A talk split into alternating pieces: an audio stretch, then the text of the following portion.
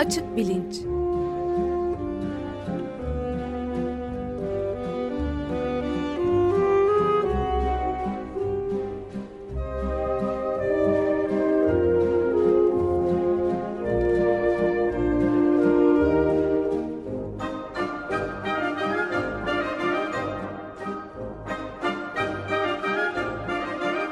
Güven Güzeldere ile bilim ve felsefe sohbetleri.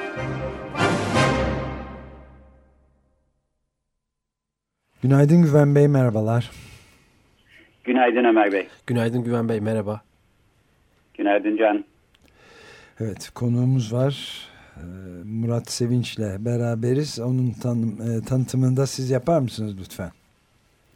Tabii memnuniyetle. Ee, geçen hafta başladığımız e, birkaç hafta sonra referandumda oylayacağımız yeni anayasa önerisini değerlendirme e, dizisine geçen hafta Rıza Türmen konuk olmuştu. Bu hafta e, Murat Sevinç'le devam e, edeceğiz. Murat Bey hoş geldiniz. Hoş bulduk, teşekkür ederim. Merhabalar, hoş geldiniz. Hoş bulduk, teşekkürler. E, doçent Doktor Murat Sevinç bir anayasa hukukçusu. E, eğitimini Ankara Üniversitesi Siyasal Bilgiler Fakültesi'nde lisans, yüksek lisans ve doktorasını e, oradan aldıktan sonra e, öğretim üyesi olarak da e, uzun yıllar e, Siyasal Bilgiler Fakültesi'nde e, hizmet etmişti. E, daha sonra hepimizin bildiği gibi 7 Şubat'ta çıkan 686 numaralı kanun hükmünde kararname ile ee, birkaç hafta önce yine konuğumuz olmuş olan Profesör Öget Öktem Tanör gibi üniversiteyle ilişkisi kesildi. Ee, bunun e, üniversiteler için, Türkiye Akademisi için bir ayıp olduğunu defalarca konuştuk. Ee, ama belki daha acısı e, Murat Sevinç'in öğrencileri için e, büyük bir kayıp. E, Boğaziçi Üniversitesi'nde de e, dışarıdan bir e, hukuk dersi veriyordu.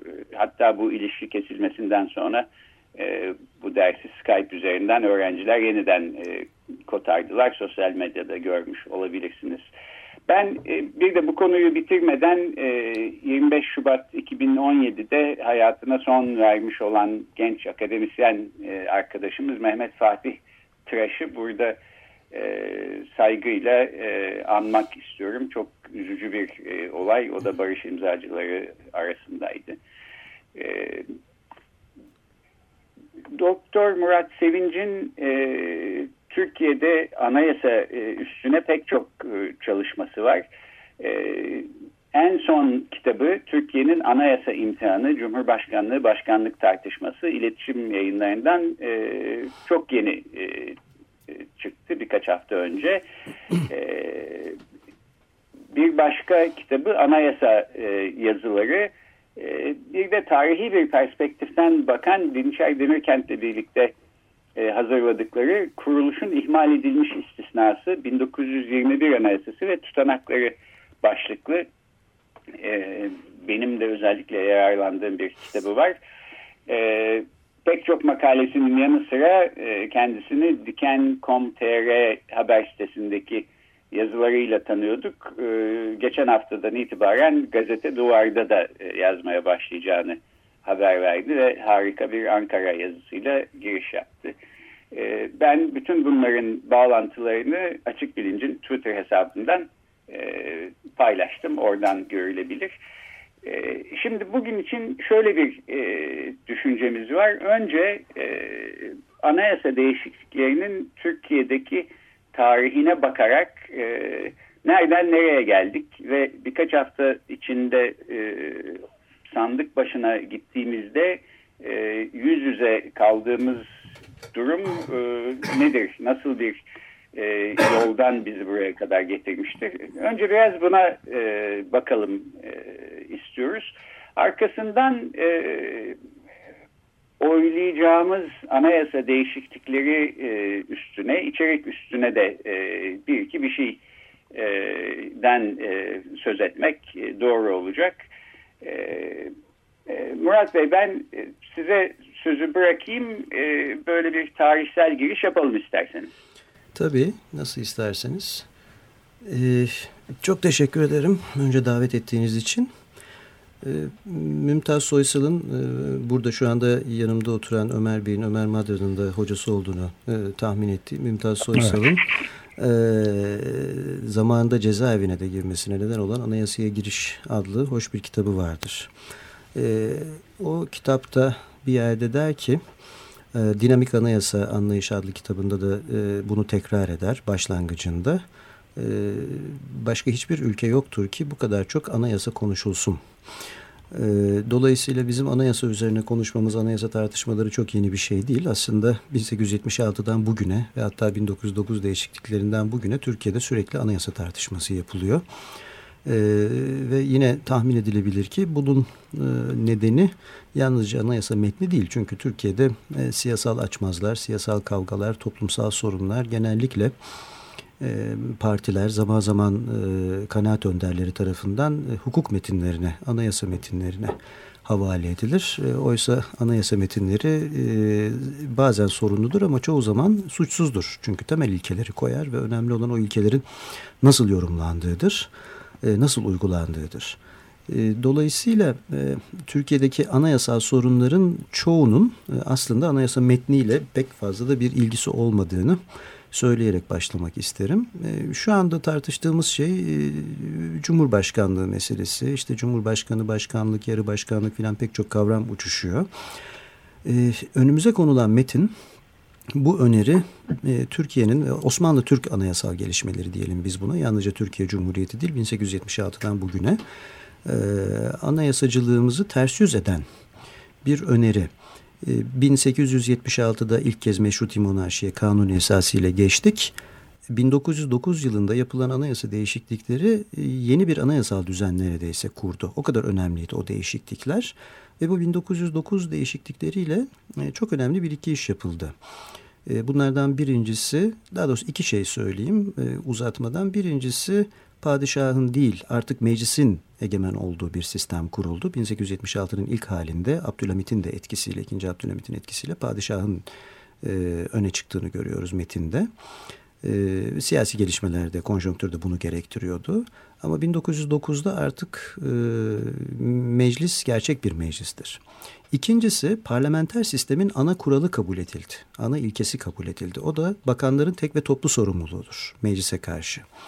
1909'dan bugüne bizim topraklarımızda parlamenter sistem uygulandı. Tek istisnası vardır. E, onu da ne kadar istisna saymak gerekir e, emin değilim. 1921'de tamamen savaş koşulları dan kaynaklanan meclis hükümeti sistemi kuran 1921 Anayasası Teşkilat Esasiye yapılmıştır. Bu 1792 e, Fransa'daki konvansiyonel sisteme çok benzer bir sistem kurmuştur ve böyle dönemlerde de olabilecek bir sistemdir ve bu bir meclis hükümeti e, sisteminde elbette yasama ve yürütme aynı elde toplandığı için 1921'de bir devlet başkanlığı makamı da yoktur. E zaten 24'te bu anayasa sona ermiştir. Bu anayasanın dönemi sona ermiştir. Dolayısıyla 1924 anayasası, 61 anayasası ve 82 anayasası değişen ölçülerde de olsa bir şekilde parlamenter sistemin ana ilkelerini e, kabul etmiştir.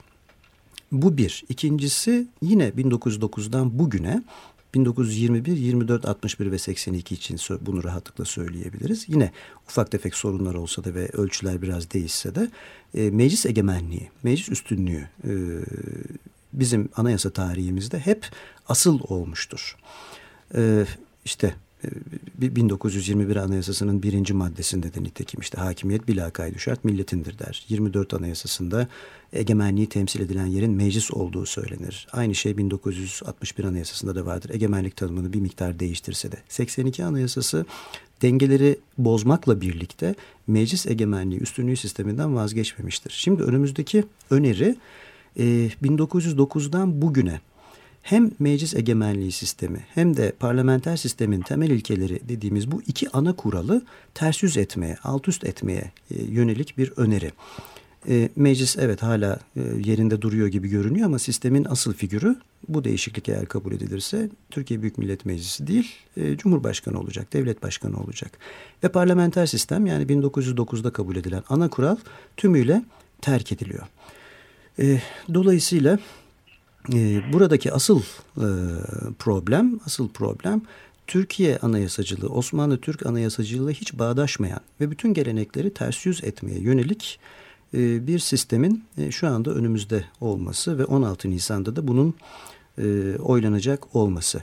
1982 Anayasası ne yapmıştı? 19, şuradan başlayayım çok kısaca. 1924 Anayasası hem parlamenter sistem hem meclis hükümeti sistemi öngörüyordu. İkisinin karması bir sistem söz konusuydu. Yansız sayılabilecek bir cumhurbaşkanı vardı. Ve Mustafa Kemal 1924 e, Anayasası meclis görüşmelerine bakılırsa görülür. E, Mustafa Kemal meclisi fesih yetkisiyle birlikte birkaç yetki daha istemişti kendisini güçlendirmek için aslında. Fakat e, meclis çok büyük bir oranda %97-98 o sırada toplantıya katılanların neredeyse tamamına yakını bunu reddetti. Mustafa Kemal'e bu fesih yetkisini vermedi. Bugün tanınmak istenen yetkidir 1924'te e, tanınmayan. Çünkü 1924'teki mebuslar, vekiller birer vekil olduklarının ve ulusu temsil ettiklerinin farkındaydı ve ulusal egemenlik düşüncesi son derece güçlüydü. E, iki sistemin karması 1961'de e, terk edildi. 1961 e, meclis hükümeti sistemi unsurlarını barındırmaz. E, artık e, safa yakın bir parlamenter sistem öngörmüştür. Dolayısıyla da Cumhurbaşkanı iyice sembolik bir yere konumlandır koymuştur. O, o nasıl yaptı bunu? İşte meclis dönemiyle Cumhurbaşkanı seçim dönemini birbirinden ayırdı. 1924 ee, Anayasası'nda ikisi de 4 yıldı ve her meclis seçiminden sonra bir kez daha Cumhurbaşkanı seçiliyordu. 61 Anayasası bunu ayırdı. Dedi ki Cumhurbaşkanı 7 yıldır, şey 4 yıldır, meclis 4 yıldır. Bir de dedi ki varsa partisiyle ilişiği kesilir. Çünkü 24 Anayasası'nda partili Cumhurbaşkanlığı mümkündü. Örneğin 47'ye kadar e, İsmet İnönü hem Cumhuriyet Halk Partisi Genel Başkanıydı hem Cumhurbaşkanıydı ya da Atatürk. Celal Bayar e, şey yaptı, ayrıldı Ayrım, parti başkanlığından. Ama 61 Anayasası buna izin vermedi. Aynı şey 82 1982'de de vardır. Ama ne oldu? 1982 Anayasası e, yürütmeyi güçlendirdi. Yürütme organını güçlendirdi. Fakat yürütmenin e, siyasal sorumluluğu olmayan kanadını yani Cumhurbaşkanını güçlendirdi. E, eh, bunun sonucu nedir? Parlamenter sistemin temel ilkesini bir kez daha hatırlayalım. Bakanların tek ve toplu sorumluluğudur. Bu da İngiliz menşelidir. İngiliz tarihinden gelir. Şimdi tabii bu kadar kısa süre içinde bunları anlatacak halim yok. E, sizin de tahmin ediyorum dinleyecek haliniz yok. E, İngiliz menşelidir. E, parlamenter sisteme ilişkin bildiğimiz her şey zaten e, İngiliz, e, İngiltere'den çıkmıştır. E, bakanların tek ve toplu sorumluluğu. Eh, e, yürütme organı iki başlıdır. Devlet başkanı ve bakanlar e, sorumlu olan, meclise karşı sorumlu olan bakanlar kurulu olduğuna göre Cumhurbaşkanı'nın bir sorumluluğu yok. Siyasal sorumluluğu yok. Siyasal sorumluluğu olmadığı için de yetkisi de yok. Dolayısıyla semboliktir büyük ölçüde parlamenter sistemlerin devlet başkanı. E, 1961 Anayasası dedim ki saf parlamenter sistem yarattı. Buna uygun da üç kişi geldi. Biri darbeciydi, biri daha sonra gene Genelkurmay Başkanıydı Cevdet Sunay, Cemal Gürsel'den sonra gelen. Diğeri Fahri Korutürk'tü ama hem anayasa nedeniyle hem de biraz da kişilikleri nedeniyle bu insanlar e, büyük ölçüde e, parlamenter sistemin ruhuna uygun cumhurbaşkanlığı yaptı. Pek etliye sütlüye karışmadı. Bugün çıkın sokağa işte Fahri Korutürk'ün adını bile hatırlayan pek fazla yoktur. 82 Anayasası siyasal sorumluluğu olmayan bir kurumu, Cumhurbaşkanlığı kurumunu gereksiz yetkilerle donattı. E cezai sorumluluğu zaten e, son derece belirsiz. E ne oldu bunun sonucunda? Kişiliklerine biraz bırakılmış oldu. Cumhurbaşkanı eğer konumunu bilerek parlamenter sistemin ana ilkesine uygun davranmayı kabullenerek davranmak isterse sorun yok ama biraz aktif olmak isterse hükümetle çatışma olacak ister istemez. Kenan Evren'den sonra kendisini zorla seçtirdi Turgut Özal. Sorunlar yaşandı ama erken vefat etti. Süleyman Demirel seçilir seçilmez hatırlayın hemen ben partiler üstüyüm siyaset üstüyüm demeye başladı. Çünkü parlamenter sistemin şeyi bunu gerektirir. Ardından Sezer e, Abdullah Gül derken bugüne kadar geldik. Ama bugüne gelişte şunu hiç unutmayalım. Son olarak bu tarihsel e, şey için arka plan için şunu söyleyeyim. 2007 çok önemlidir şu anda yaşadığımız sorunların kökenini anlamak açısından. Anayasa Mahkemesi'nin verdiği ve hiçbir şekilde hala katılmadığım, o zaman da katılmamıştım, bugün de katılmıyorum. 367 kararı ardından Adalet ve Kalkınma Partisi bunu fırsat bildi. Fırsat bildi ve dedi ki hemen zaten erken seçim yapıldı. Yüzde 47 oy çıktı. E, peşi sıra anayasa değişiklikleri yapıldı. Bugün aslında pek kimsenin hatırlamadığı bir halk oylaması yapıldı. 2007'nin sonbaharında anayasanın 4-5 maddesi değiştirildi ve Cumhurbaşkanı'nı halk tarafından seçilme usulü kabul edildi. Şimdi bu kabul edildikten sonra içler iyice içinden çıkılması hale geldi. Zaten bolca yetkisi olan, siyasal sorumluluğu olmayan, cezai sorumluluğu muğlak, ve yargılanması neredeyse mümkün olmayan bir cumhurbaşkanı bir de halk tarafından seçilmesi sağlandı. Eh bu sağlandıktan sonra artık e, doğrusu meşruiyetini seçimden alan birinin eskisinden daha da güçlü olmasını beklemek mümkün. Bu yüzden 2014 Ağustos'unda seçilen Recep Tayyip Erdoğan'ın ilk söylediği şey yanlış değildi. Şunu söyledi dedi ki ben beni halk seçti e, ve dolayısıyla ben artık eskisi gibi bir cumhurbaşkanlığı yapamam. Bu bana kalırsa yanlış bir ifade değil ama sorun şurada. Anayasanın geri kalan bütün düzenlemeleri aynı kaldı. Yani parlamenter sistem cumhurbaşkanı ve yansızlık üzerine yemin eden bir cumhurbaşkanı söz konusu ve bir partiyle bağı yok.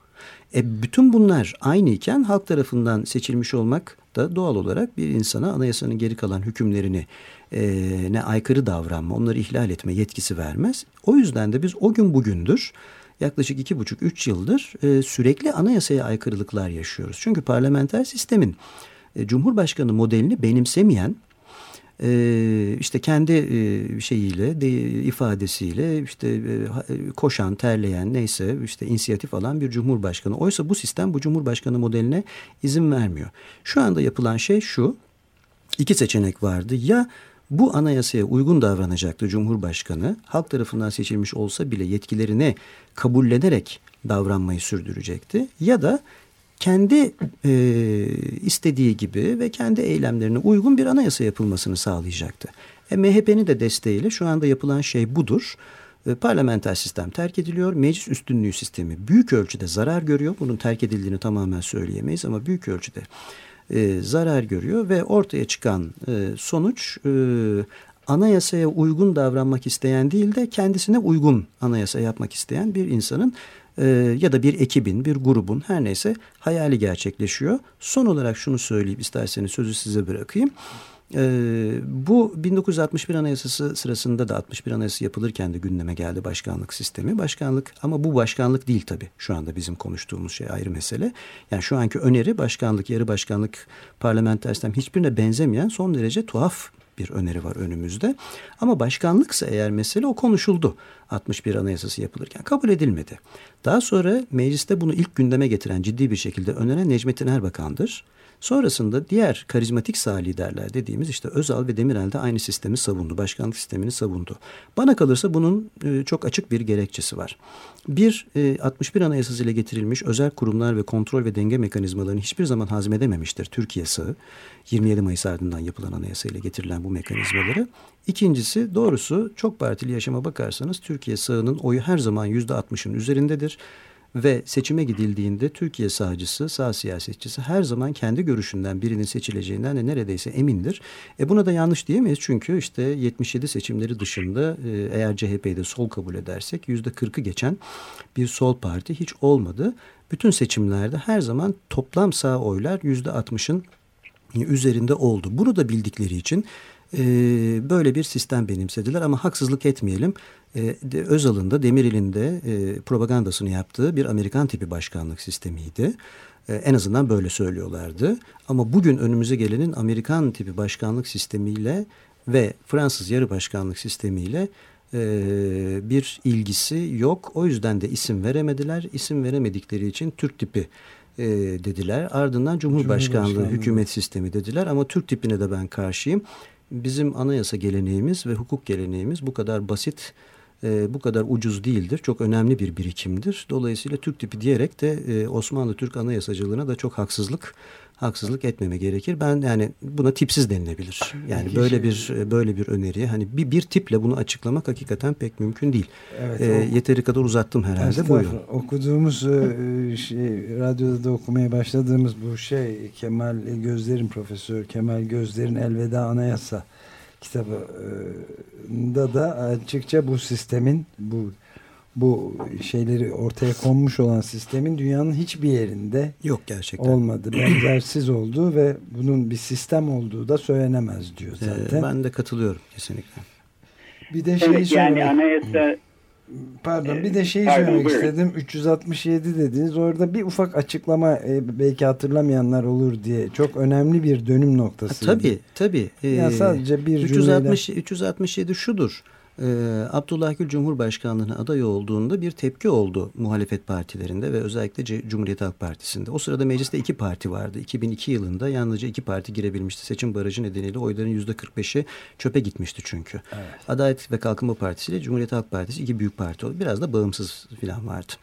Şimdi 367 kararı şu e, mecliste e, o zamanki anayasa maddesine göre Cumhurbaşkanı ilk turda seçilebilmek için 367 yani 5'te 3'ün oyu gerekiyor. E, 3'te 2'nin yanılmıyorsam. Neyse 550'nin 3'te 2'si değil mi? E, evet. 367. 367 kişi gerekiyordu ve e, tuhaf bir tartışma yaratıldı. Denildi ki 367 kişi gerekiyorsa o zaman meclisin de ilk oturumda 367 kişiyle toplanması gerekir. Oysa böyle bir kural anayasanın ve iç düzün herhangi bir yerinde yoktu. İlk iki turda seçilemezse üçüncü turda zaten salt çoğunlukla seçilecekti. Ama Anayasa Mahkemesi'ne gitti ilk toplantı.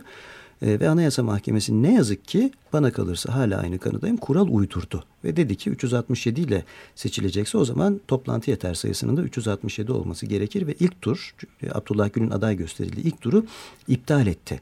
Ona da eleştirim şu siyasal sorunlar siyasetin araçlarıyla çözülür. Abdullah Gül'ün e, seçilmesini istemiyorsa bir parti siyaset yapar tepki gösterir, barışçıl mitingler düzenler ama siyasi olarak ya da uzlaşma yap, yollarını arar, pazarlık yollarını arar ama Anayasa Mahkemesi'ne baskı yapılmaz. O dönemde hepimizin gözü önünde Anayasa Mahkemesi'ne baskı yapıldı ve Anayasa Mahkemesi ne yazık ki bu kararı verdi. Ve bana kalırsa bugünkü sorunlarında bir kaynağında, başlangıcı, bir evet. başlangıcı kaynağında da o 367 ve ardından o fırsat bilinerek anayasanın değiştirilip Cumhurbaşkanı'nın halk tarafından seçilmesi usulünün kabul edilmesi var. O da fırsata çevrildi tabii. Evet. Yani o dönem Allah Allah'ın lütfu e, buydu. Evet. Bunun fırsata çevrilmesiydi. Evet, Güven Bey pardon ben araya girdim. Sizde top. Peki rica ederim. Ben de o zaman e, yani şöyle gözüküyor içerikten bağımsız olarak e, bu oylayacağımız anayasa değişikliği aslında Türkiye Anayasası tarihine Türkiye Anayasa tarihine baktığımızda e, gerçekten çok büyük bir e, dönüşüm e, getirmek e, üzere. O, o yüzden zaten Güven olmak. Bey siyasal rejim tartışması da rejim değişikliği tartışması da oradan çıkıyor doğrusu. E, yani bu sıradan evet. bir anayasa değişikliği değil bir alt üst olma e, anayasacılığımızda bir alt üst olma hali. O yüzden rejim tartışması çıkıyor. Pardon. Evet. E, bir de fakat bunların üstüne e, ben bu anayasa değişikliklerini okuduğum zaman e, beni tedirgin eden e, bir şeyler var. Son e, 4-5 dakikada onlardan bir iki örnek verip sizin fikrinizi sormak istiyorum. Tabii. Bunları aslında büyük ölçüde bu programda daha önce konuk olmuş olan bilgisayar bilimci Cem Say yazdı. Ben de oradan e, e, dikkatimi e, bunların üstüne yoğunlaştırdım.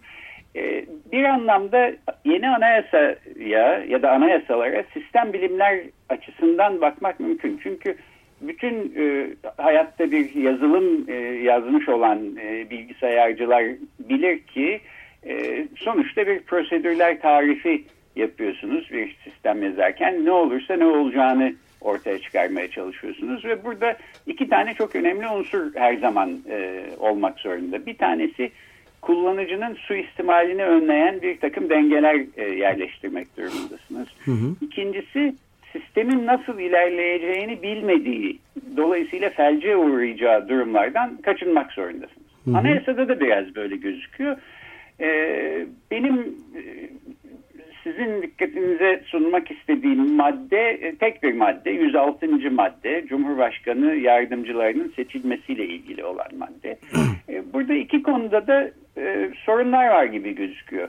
Şimdi 106. madde diyor ki Cumhurbaşkanı seçildikten sonra bir veya daha fazla Cumhurbaşkanı yardımcısı atayabilir. Hı hı. Ben bundan şunu anlıyorum. E, isterse hiçbir yardımcı da atamayabilir. E, çok, çok gevşek yazılmış bir metin gibi gözüküyor. E, tabii. E, hı hı. Ve şöyle bir sorun görüyorum. E, atayabilir dediği zaman kaç kişi atayabileceği üstüne hiçbir e, sınır belirtilmemiş. Dolayısıyla Cumhurbaşkanı bir e, muhtarlar toplantısında hepinize yardımcım e, ilan ediyorum dedi. Hiçbir ve hukuksal bir engel yok. E, yüzlerce evet. yardımcısı oldu. Evet. E, mümkün gibi gözüküyor. Bu bu tür e, suistimali engelleyecek dengeler e, yok e, bu değişiklikler. Hiçbir e, hayır hiçbir hiçbir denge yok. Hiçbir denge yok. Bu çok doğru.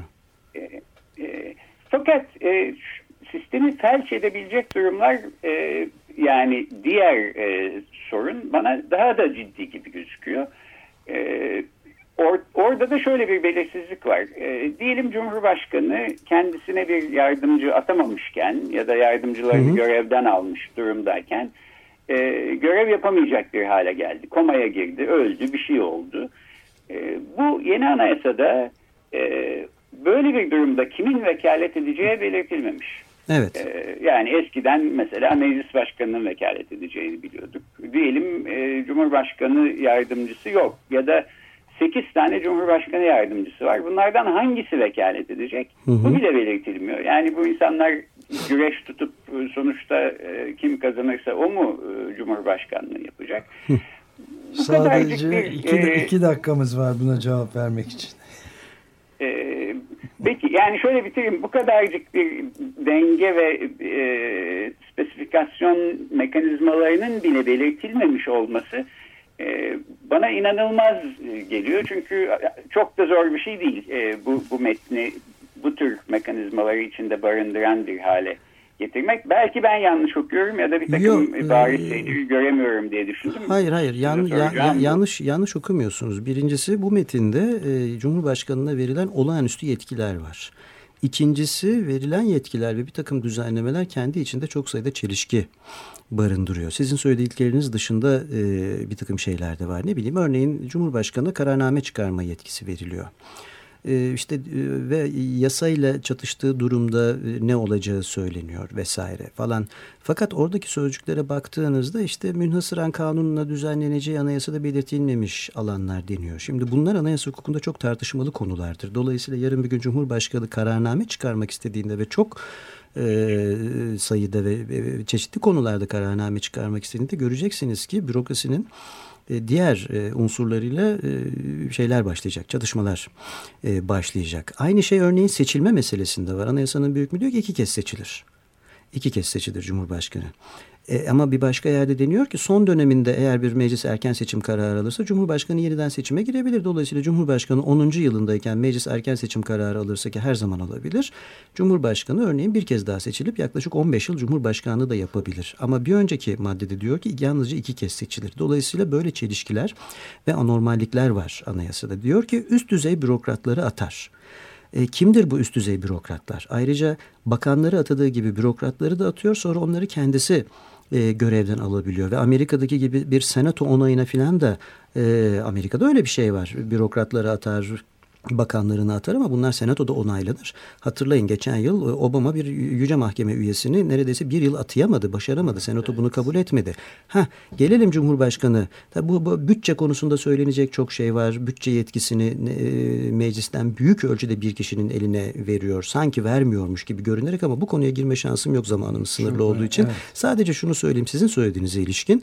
Cumhurbaşkanı yardımcısı diyor ki e, yardımcısı atayabilir. Şimdi anayasalar yazılırken, bu düzenlemeler yapılırken elbette bu durumda birisinin Cumhurbaşkanı yardımcısı atı, ataması gerektiği düşünülerek, bu varsayılarak yapılır. Ee, e, ama doğrusu Cumhurbaşkanı ben kimseye yardımcı atamıyorum dediğinde ona yapacak herhangi bir şey yok. Hiçbir e, başka bir mekanizma öngörülmemiş durumda. İstediği kadar insanı atayabilir, istediği nitelikte insanı atayabilir. Ona ne yapacağız? Canı kim istiyorsa ona atayabilir. E, vekalet evet diyelim ki başına bir şey geldi, rahatsızlandı ve birisinin bir, e, bir şey olması gerekiyor ya da istifa etti. Her neyse bir kim cumhurbaşkanı olacak? Siz güreş dediniz. Benim aklıma e, işte yazı tura geldi. E, yazı tura dışında bana bir seçenek e, görünmüyor. Dolayısıyla Sonuçtan bir kaos aslında. Ta, ta, evet, evet. Yani kimin cumhurbaşkanı yardımcısı olacağı da belli değil. Bütün bunlar da öngörülmemiş. Kuralsızlık, kaos, e, acemilik, e, son derece özensiz bir metin bu. Son derece. Başka pek çok e, şey, üst düzey bürokrat dedim. E, devlet memurları kanun ve başka bir sürü kanun var e, buna ilişkin. Yani e, özensizlik yalnızca geleneğin ters yüz edilmesi değil, hakikaten metin olarak da son derece problemli ve pek çok soruna neden olabilecek bir metin e, önümüzde duruyor ve 16 Nisan'da ne yazık ki e, bunun için bir oylama yapılacak. E, bu kadar herhalde ben süremi aştım. Estağfurullah. Bunu konuşmaya devam edeceğiz herhalde.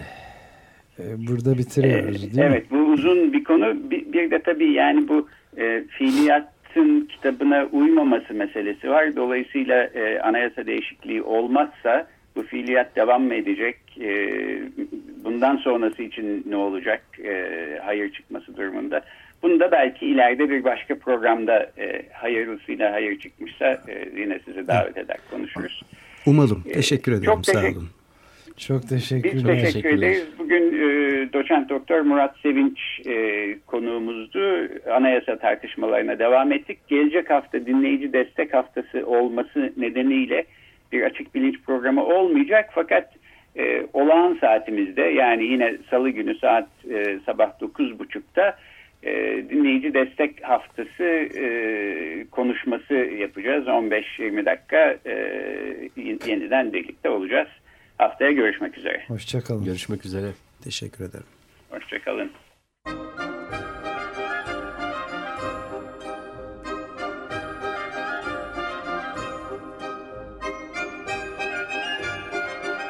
Açık Bilinç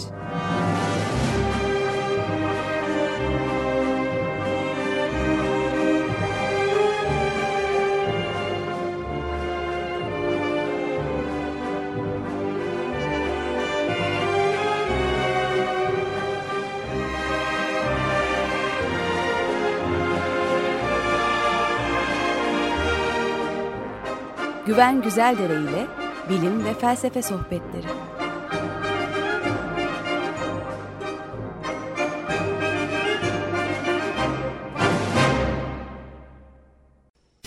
Radyo program destekçisi olun.